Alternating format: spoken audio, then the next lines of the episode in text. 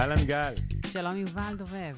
מה העניינים? מתרגשת? מתרגשת מאוד מהקלטת הפרק השני בפודקאסט שלנו, חדש. כן, סוף סוף למדנו מה ההבדל בין פרק לפודקאסט. נסבר שפודקאסט זה הכל, ושהוא מחולק לפרטים, ולא כל פרק הוא פודקאסט בפני עצמו. כולם יודעים את זה. זה אני לא. ידעתי את זה, זה חדש לי, אני חדש בעולמות הפודקאסט. אז על מה נדבר היום? תראי, ההשראה לכל הפרק של היום קפצה מזה שהבת שלי מאוד התרשמה מזה שהצלחתי להתערב בשיחה בינה לבין חברה על- שלה על אה, ההבדלים בין בוטוקס לחומצה היאלורונית, ופתאום אה, אבא מגיע ויודע מה ההבדל בין בוטוקס, חומצה היאלורונית, אה, הצרת היקפים בלייזר, הוא יודע להמליץ על טיפולים, ותנחשי איך אני יודע את כל הדברים האלה. תספר לנו. זה לא נקרא ניחוש, את יודעת, אנחנו עובדים אה, בעולם הזה של התעשייה הזאת שנקראת תעשיית האסתטיקה הרפואית כבר קרוב לשנתיים וחצי, ומנתחים אותה ולומדים אותה, וגילינו תעשייה שהיא מרתקת. ואני חושב שהיום מה שאנחנו נעשה זה ננסה רגע לחבר בין כל העולם הזה של אה, הזרקות של בוטוקס והצהרת היקפים לניתוח שוק והרחבת עסקים. ואני רוצה ללמוד שיעור דרך העולם הזה של תעשיית האסתטיקה הרפואית, כי ניקח תעשייה שהיא צומחת והיא מאוד מאוד מסקרנת, ודרך זה ננסה לראות איך פרופילים שונים של uh, יזמים טועים בניתוח של האתגרים שעובדים uh, בפניהם, ואיך uh, עסקים שרוצים למכור לאותם יזמים מתבלבלים כמו אותם יזמים. ואיך אנחנו מנתחים, מחלקים אותם לפרופילים שונים שיכולים לעזור לנו גם להבין את העסק שלהם וגם להבין איך למכור להם. מעולה, והפוקוס שלנו יהיה בעצם על אה, יזמים שמקימים עסקים אה, בתחילת דרכם. אז בואו נדבר רגע, אז אמרנו שהתעשייה שאנחנו נבנה את כל הסיפור הנחמד עליה, זו תעשיית האסתטיקה הרפואית, שהיא חלק מתעשיית האסתטיקה הכללית, שבתוכה אה, יש קשת מאוד מאוד רחבה של עסקים, ואולי רגע נעשה בהם סדר. אז אסתטיקה רפואית היא בעצם נופלת בתפר שבין הקוסמטיקאיות שמבצעות אה, טיפולי פנים, ונעימי וקרמי ואבנים ב- ברקות וכאלה, לבין הצד השני, הרחוק יותר, שזה המנתחים הפלסטיים, שזה חדר ניתוח וסכין ופרוצדורות שהן לא פשוטות וכואבות. האסתטיקה הרפואית שאנחנו מדברים עליה היא בדיוק יושבת באמצע, זה טיפולים שהם יחסית קלים, הם לא פולשניים או סמי פולשניים, ומה שמחבר אותם לעולם הרפואי זה שזה דורש פיקוח רפואי. זה הסיפור. עכשיו, להבדיל מקוסמטיקאיות שמטפלות בעיקר באזור הפנים, עולם האסתטיקה הרפואית מטפל מכף רגל ועד ראש. זה מגוון רחב של טיפולים, מהמסת אה, ורידים אה, בלייזר ועד הסרת קעקועים, להסרת שיער, מיצוק עור ועד אה, מיצוק אה, אגן. נכון, דרך אגב, היום בתעשיית האסתטיקה הרפואית כבר בונים לאנשים מגוון של טיפולים שהם מאוד מאוד ספציפיים ל-use case, כמו למשל טיפול שנקרא mommy makeover, זה לוקחים נשים אחרי לידה. ולמעשה מחזירים אותם למצב שהיו לפני, overall, על ידי העלמת אה, סימני מתיחה והצרת היקפים, ואפילו כלה בהצרת הנרתיק. והכל בלי ניתוח. זה הכל יח"צ, זה הכל marketing, אבל אני אספר לך סוד שאישה בחיים לא תחזור לעצמה אחרי הלידה, אבל... אה... טוב, לי יש פחות ניסיון עם להיות אישה אחרי לידה. אבל כן, בזה האסתטיקה הרפואית מנסה, קצת מנסה לסדר, וכשמדברים על אסתטיקה רפואית, חשוב לי אה, לעשות את ההבחנה ששני עולמות שנכנסים אליה זה מצד אחד עולם ההזרקות, כל הבוטוקס וחומצה הילרונית, ומצד שני, טכנולוגיות מאוד מתקדמות, מבוססות לייזר, אה, אינפרה אדום וכדומה. כן, יש, יש, יש דרך, אם, אם דיברת קודם על הקוסמטיקאיות, שהקוסמטיקאיות בעצם מטפלות בפני השטח, בסרפס, טיפולים שמבוססים אנרגיה, בין אם זה לייזר, אבל זה יכול להיות גם אינפרדום, זה יכול להיות גם גלי רדיו, כל מיני טיפולים מבוססי אנרגיה, הם פועלים יותר עמוק, הם פועלים מתחת לאור, הם יכולים להגיע לרקמות יותר עמוקות, והם נותנים תוצאות אפקטיביות לאורך זמן, וכאמור, כמו שאמרת, הטיפולים האלה דורשים לפחות פיקוח רפואי, אם לא להיות מבוצעים על ידי רופא, אבל הם אינם דורשים חדר ניתוח, ובגלל זה אפשר לעשות אותם בסביבה מאוד מאוד נעימה ללקוח, מה שהוליד את התעשייה הזאת שאנחנו נדבר עליה, ומאוד צומחת בארצות הברית, תעשיית המדספה. כן, זה בעצם עסקים שנקראים מדספה, מדיקל ספה, אז יש בארצות הברית, אה, הערכות הן בין אה, 30 ל-40 אלף עסקים אסתטיים, חלקם נקראים מדספה, שהרעיון במדספה, מדיקל ספה, זה שאתה נכנס למקום שמרגיש, שמריח כמו ספה. זה נעים, זה לא קליניקה רפואית שישר אתה רואה את המכונות ואתה נחרד, ממש לא. אתה נכנס ומציעים לך קפה, יש או. דרינק, והם מציעים הרבה מאוד סוגים של טיפולים. אגב, אתה יכול להיכנס בכלל בשביל שיסירו לך קעקוע, ואתה תצא משם גם אחרי שעשית הסרת שיער בישבן. כן, אנחנו אולי ניכנס רגע, תכף אנחנו נדבר על מסע הלקוח בתוך המדספה עצמו, אבל בואי נזכור רגע שבשביל להבין את מה שאת אמרת עכשיו, שיש איזשהו מסע לקוח שהוא הוא, הוא לא נגמר, אלא אנחנו רוצים שמישהו ייכנס להסרת קעקוע ויסיים אחר כך בטיפול ועוד טיפול ועוד טיפול, זאת אומרת, זה האינטרס של בעל העסק, ודווקא בגלל שרוב העסקים האלה מוקמים על ידי רופאים, אנחנו נתקלים פה בבעיה. ולמה אנחנו נתקלים פה בבעיה? כי רופא בהכשרה שלו ובתפיסת העולם שלו, הוא לא רוצה שחולה יחזור אליו. חולה, רופא שחולה שלו חזר אליו נכשל, כי החולה לא עברי. נהפוך הוא, אני חושב שרופא, מתוך אה, תפיסת העולם שלו, היה מעדיף שרופא, שהחולה לא יהיה חולה בכלל, הוא רוצה לשמור על האדם בריא.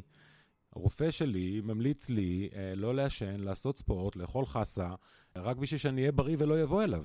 עסק שאמור למכור טיפולים אסתטיים, אפילו אם הוא מנוהל ידי רופא, הוא רוצה שהלקוח יחזור שוב ויקלף עוד קצת דולרים מהסטפה על טיפול נוסף.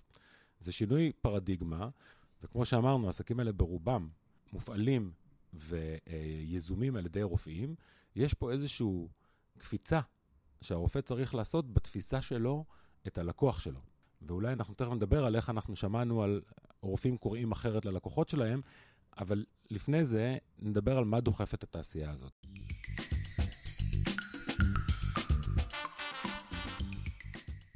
אנחנו רואים שבעצם בעשור האחרון יש מגמה מאוד מאוד משמעותית, אגב, גם בישראל, אבל רואים את זה בכל העולם, בביקוש לטיפולים אה, אסתטיים, לא פולשניים.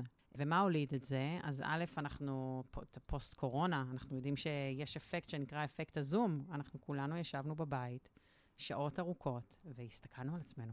ולחלקנו זה היה... זה נורא מצחיק, גם אני, אני גם מגלה, כשאני עושה זום ויש איזה שישה אנשים מסתכלים עליי ואני מסתכל רק על עצמי. אז אני תמיד, תמיד, תמיד שמה את עצמי בהייד.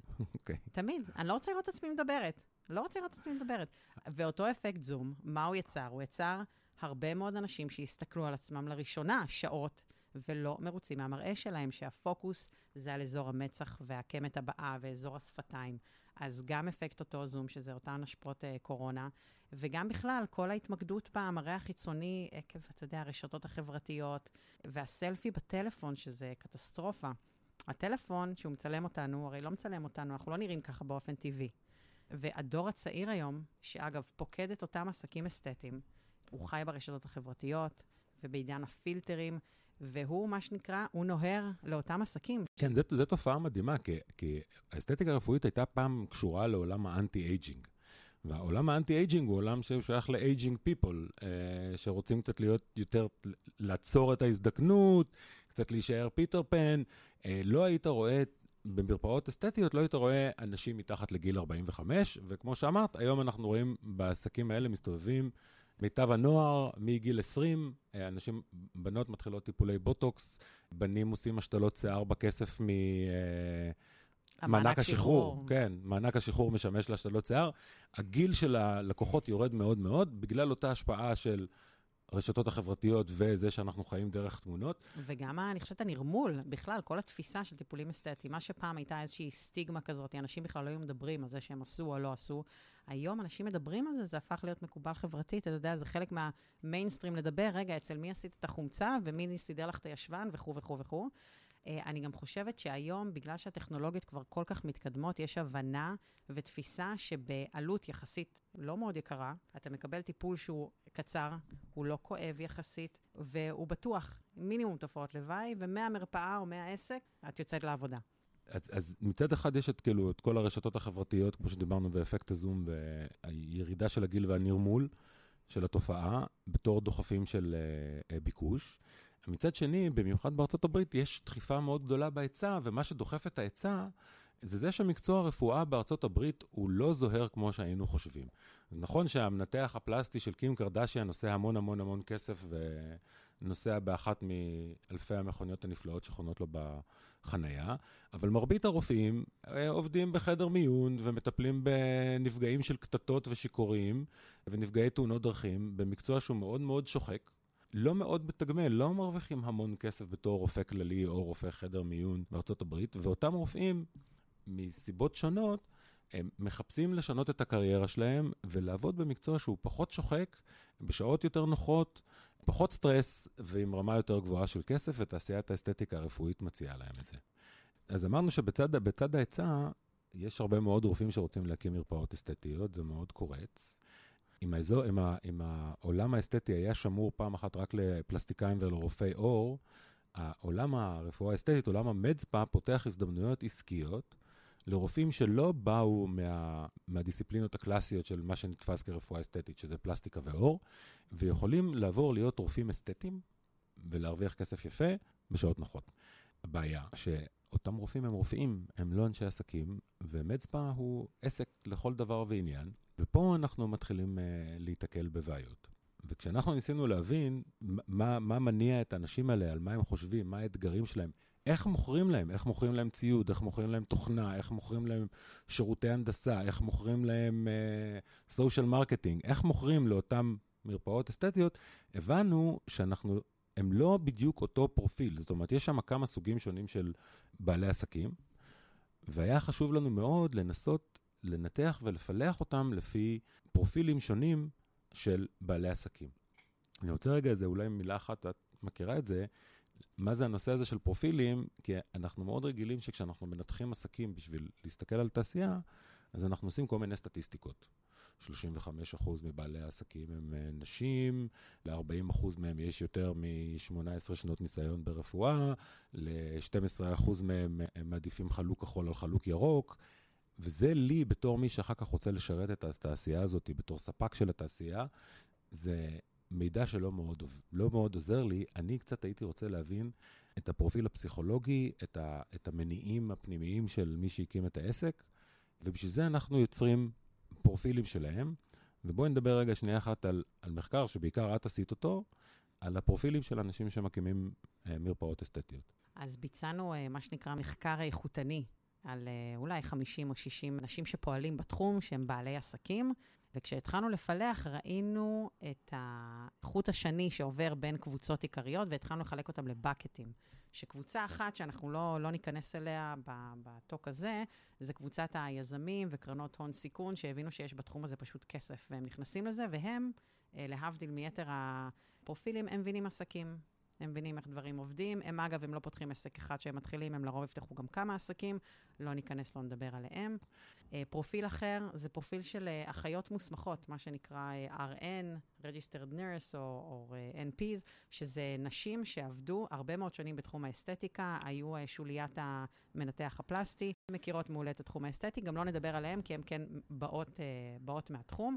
והפרופילים האחרים שהם היו יותר מעניינים, זה אחד, אותם רופאים שעשו את הטרנזישן מרופא בחדר מיון לרופא שבעצם פותח עסק אסתטי, הוא פתאום נהיה יזם. מרופא mm-hmm. נהייתי יזם, זה עולם אחר לחלוטין. והסוג האחרון זה אותם רופאים שכבר יש להם קליניקות משלהם, יש להם כבר קהל לקוחות, והם מחליטים להתרחב. כן, הם, הם, הם פשוט גילו שאולי הם, אה, הם, הם חושבים, דרך אגב, זה, זה גם טעות שאנחנו ניגע בה, הם פשוט גילו שהלקוחות שלהם אומרים, אוי, אולי תוכל לעשות לי בוטוקס, והם רואים שאפשר לקחת על זה הרבה כסף על זריקה קטנה, ואז אמרו, טוב, בוא נעשה בוטוקס ללקוחות שלי, למטופלים שלי. כן, לא, אתה יודע, יש סינרגיה לעסק. אני אומר יותר מזה, את יודעת שהיה איזו טענה שבוטוקס עוזר לטיפולי שיניים. זאת אומרת, רופאי שיניים התחילו לתת בוטוקס, כי זה היה אמור איכשהו לסדר משהו בשרירי הפנים, בשביל שהטיפול שיניים יצליח. אז בוא, בוא רגע, אחרי שדיברנו על הפרופילים, בוא נדבר רגע על ההבדל בין להיות uh, רופא, חדר מיון לצורך העניין, לבין uh, בעל עסק. מה, מה הקשיים, מה האתגרים? כשאתה מתחיל עסק, ואתה לא התחלת עסק אף פעם בחיים שלך, הפוקוס שלך הוא, הוא לפחות, מה שאתה חושב שהאתגרים שעומדים בפניך הם לא בהכרח האתגרים שבאמת יעבדו בפניך, ועל זה אני זוכר, כשבשיחות שערכת עם, עם אנשים שזה עתה הקימו את העסק שלהם, או עומדים להקים את העסק שלהם, ומדברים על האתגרים שלהם, ואנשים ש, אה, שכבר יש להם מדספה במשך חמש או שבע שנים, שכבר מבינים מה האתגרים האמיתיים היו בפתיחת העסק. אז בואי רגע נראה כן, איך אנשים רואים את זה שונה. אז אחד הנושאים שחזרו שוב ושוב ושוב בשיחות, זה שאחד האתגרים, לפחות בתפיסה שלהם בפתיחת העסק, זה הנושא של, ה, של השיווק. איך אני מגיע ללקוחות, וכמה לקוחות יגיעו, ואם אני אצליח להביא לקוחות. ובדיעבד, אותם רופאים שכבר, אה, או בעלי עסק שהם כבר אה, חמש שנים לתוך העסק, הם הבינו שמרקטינג זה אחד הדברים הכי פחות קריטיים בעסק, יש דברים הרבה יותר uh, משמעותיים. אני, אני אגיד יותר מזה, אני, אני חושב שאחד הדברים שהפתיעו אותם, זה שבסופו של דבר, אחד, במקומות מסוימים, אנשים פשוט נכנסים בדלת, השיווק מתבצע במכולת, מאוזן לאוזן, וכמו שאמרנו, תעשייה צומחת, אז ככל שהשוק, הביקוש עולה, זה לא כל כך בעיה, מרבית האנשים שפותחים, או מרבית הרופאים שפותחים אה, מדספה, המדספה מתמלא די מהר. בין אם עשית המון פעילות שיווק ובין אם עשית פחות. ושנית, הם גם מגלים שהם לוקחים, אה, יש לי אי-סושיאל, הם אומרים את זה, והם נותנים למישהו שינהל את השיווק, וזה פשוט עובד, בין אם הוא טוב או בין אם הוא לא טוב, אני לא יודע, אבל אנשים זורמים בדלת. ובאמת, שלוש, ארבע שנים אחר כך הם מגלים שהשיווק לא הייתה הבעיה הקריטית ביותר שלהם. מה כן הייתה הבעיה שלהם? תמחור, קודם כל, הנושא של התמחור. א', שעת ייעוץ שלהם. איך אני מתמחרת עם בכלל שעת ייעוץ עם בן אדם. כן, זו נקודה מעניינת, כי שעת הייעוץ היא בעצם שעה שאתה מקדיש על שיווק. אתה, כשמגיע אליך לקוח בשביל להבין איזה טיפולים הוא צריך, ואתה צריך לייעץ לו, בעצם אתה מוכר. אז האם אני מחייב על השעה שבה אני מוכר? אז זו שאלה שהרבה מאוד התעסקו איתה. ואגב, גם חבר'ה שהם אה, חמש שנים לתוך האירוע, כן, מה זה, שנקרא, זה, כן. הם אה, גם לא פתרו, את, לא ה, פתרו את הנושא הזה. דיברת על נושא הכסף, יש את uh, חוסר הבנה לגבי רווחיות. איזה טיפולים הם רווחיים יותר ורווחיים פחות. אני אתן לך למשל דוגמה. באמת, על זמן הזרקה של בוטוקס, שהוא לוקח מעט מאוד זמן, הרופא יכול לקחת 300-400 דולר, וזה נחשב המון, אבל מה שהרופאים שוכחים, שזריקת הבוטוקס עצמה עולה להם כ-250-270 דולר. זאת אומרת, הרווחיות היא לא 400 דולר על אותם 10 דקות. בעוד שלדוגמה, אם הם היו משקיעים זמן ביותר טיפולי לייזר, טיפול לייזר שאתה יכול למכור אותו ב-500 דולר, עולה לך את ה-25 דולר של אה, זמן העבודה של המטפלת, ועוד כמה דולרים בודדים על אה, החשמל. נכון, מה גם שבכלל כל עולם הבוטוקס זה עולם שיש בו מה שנקרא מרוץ לתחתית, וכבר הבחירה במקום אה, או בעסק זה כבר אה, הרבה פעמים לא לפי התמחות, זה פשוט לפי מחיר, מרימים טלפונים, ואיפה שיוצא לי הכי זול אה, אני הולך לשם. אם כי אני חייב לציין, בתור אחד שהסתובב הרבה בלס וגאס בכנסים של אסתטיקה רפואית, שמי שעשו לו בוטוקס טוב, רואים שעשו לו בוטוקס טוב. אחד הדברים שאתה בתור רופא לא נתקלת בו אף פעם, mm-hmm. זה בניהול מלאי. אוקיי? אני צריך עכשיו לנהל מלאי. נגיד את אותה בוטוקס שאני רוצה להזריק, mm-hmm. אז אני קונה בוטוקס, ובוטוקס הוא פג תוקף. אם קניתי יותר ממה שאני צריך, אני לא יכול להשתמש בזה. אני צריך לדעת האם אני מוציא מה batch הראשון או מה batch השני, זה כל מיני דברים נורא נורא משעממים, שמאוד קריטיים להצלחה ולרווחיות של עסק. אבל כשאתה נכנס לעסק מתוך עולם שאינך איש עסקים, אתה לא מודע להם, אתה מודע רק למה שראית. אתה חושב שכל עסק זה שיווק ולהביא לקוחות וכל השאר יסתדר. בעצם ניהול של עסק זה מלא מלא מלא מלא מלא דברים אחרים, ששיווק הוא רק פריט אחד מהם. קחי למשל נושא שחזר על עצמו הרבה מאוד, וזה גיוס ושמירה על כוח אדם. בגיוס שמירה על כוח אדם זה אף אחד מהמתחילים שרוצים להיכנס לעסק, שדיברנו איתם, לא חשב שגיוס כוח אדם הולך להיות סוגיה מרכזית. כשמדבר עם בעל מדספא של חמש שנים, נורא נורא קשה לו, והוא מתעסק עם זה המון שעות מהיומיום, לגייס, להכשיר ולשמור על עובדים. אז בפרופיל אנחנו מוצאים אנשים שרוצים לפתוח מדספא, שיש להם את היכולת, שיש להם את היכולת המקצועית לטפל רפואית באנשים, אבל יש להם תפיסת עולם ו mindset של רופא ולא של בעל עסק. ואני חושב שמי שאחר כך מנסה למכור בתוך התעשייה הזאת, כי אנחנו עובדים עם כל מיני גופים בתעשייה, שחלקם רוצים למכור תוכנות ניהול. רופא שפותח מצפה חושב רק על איך אני מביא אליי לקוח ועושה לו טיפול, ולא חושב על זה שאני צריך אחר כך תוכנה שתדע לקחת את אותו טיפול ולתת משכורת למטפלת שנתנה לו את הטיפול. או בכלל, כל העניין של אה, כל התקשורת מול הלקוח, להבדיל מפציינט שאתה, שהוא מדבר איתו פעם אחת או קובע ושלום על ישראל, כאן יש שרשרת של אה, מסע לקוח, מה שנקרא, שמתחילה עוד הרבה לפני זה, וכל הקביעת תורים היום נעשית אונליין, וכל הגבייה, אגב, נעשית אונליין עוד לפני שהגעת לטיפול הרבה פעמים, אם אתה לא מגיע לייעוץ. כן, את נגעת פה, דרך אגב, בנקודה מאוד מעניינת לשוק האמריקאי, שרוב הרופאים באמריקה, דרך אגב, אם כבר יש לך מרפאה, אתה רגיל לעבוד בעולם שנקרא reimbursable, העולם שבו חברות הביטוח למעשה מכסות את הטיפול הרפואי, חברות ביטוח רפואי מכסות את הטיפול הרפואי, וכל מנגנוני הגבייה שלך בעצם אל, אל מול חברות הביטוח ולא אל מול המטופל או הלקוח. ועכשיו אתה צריך רגע לשנות בראש את התפיסה, כי אתה צריך כרגע מסוף של כרטיסי אשראי שיכול לחייב את הלקוח. ואתה צריך להחליט האם אתה מחייב אותו לפני הטיפול או אחרי הטיפול, ואיך אתה מחייב לקוח שלא הגיע. שאלות שהרופא לא יתעסק איתם קודם. אז, אז כל העולם הזה עכשיו, אני אומר שוב, לכל, כל העולם הזה נהיה מאוד מאוד קשה לחברות שרוצות למכור למדספה בתחילת דרכו. בא איש המכירות שחושב שהוא מוכר לבעל עסק, ובעל העסק לא מבין את מה הוא צריך לקנות. יש דברים שהוא אפילו לא חושב שהוא צריך, רק כשהוא יגדל הוא יבין. אז איך אתה עוזר לו?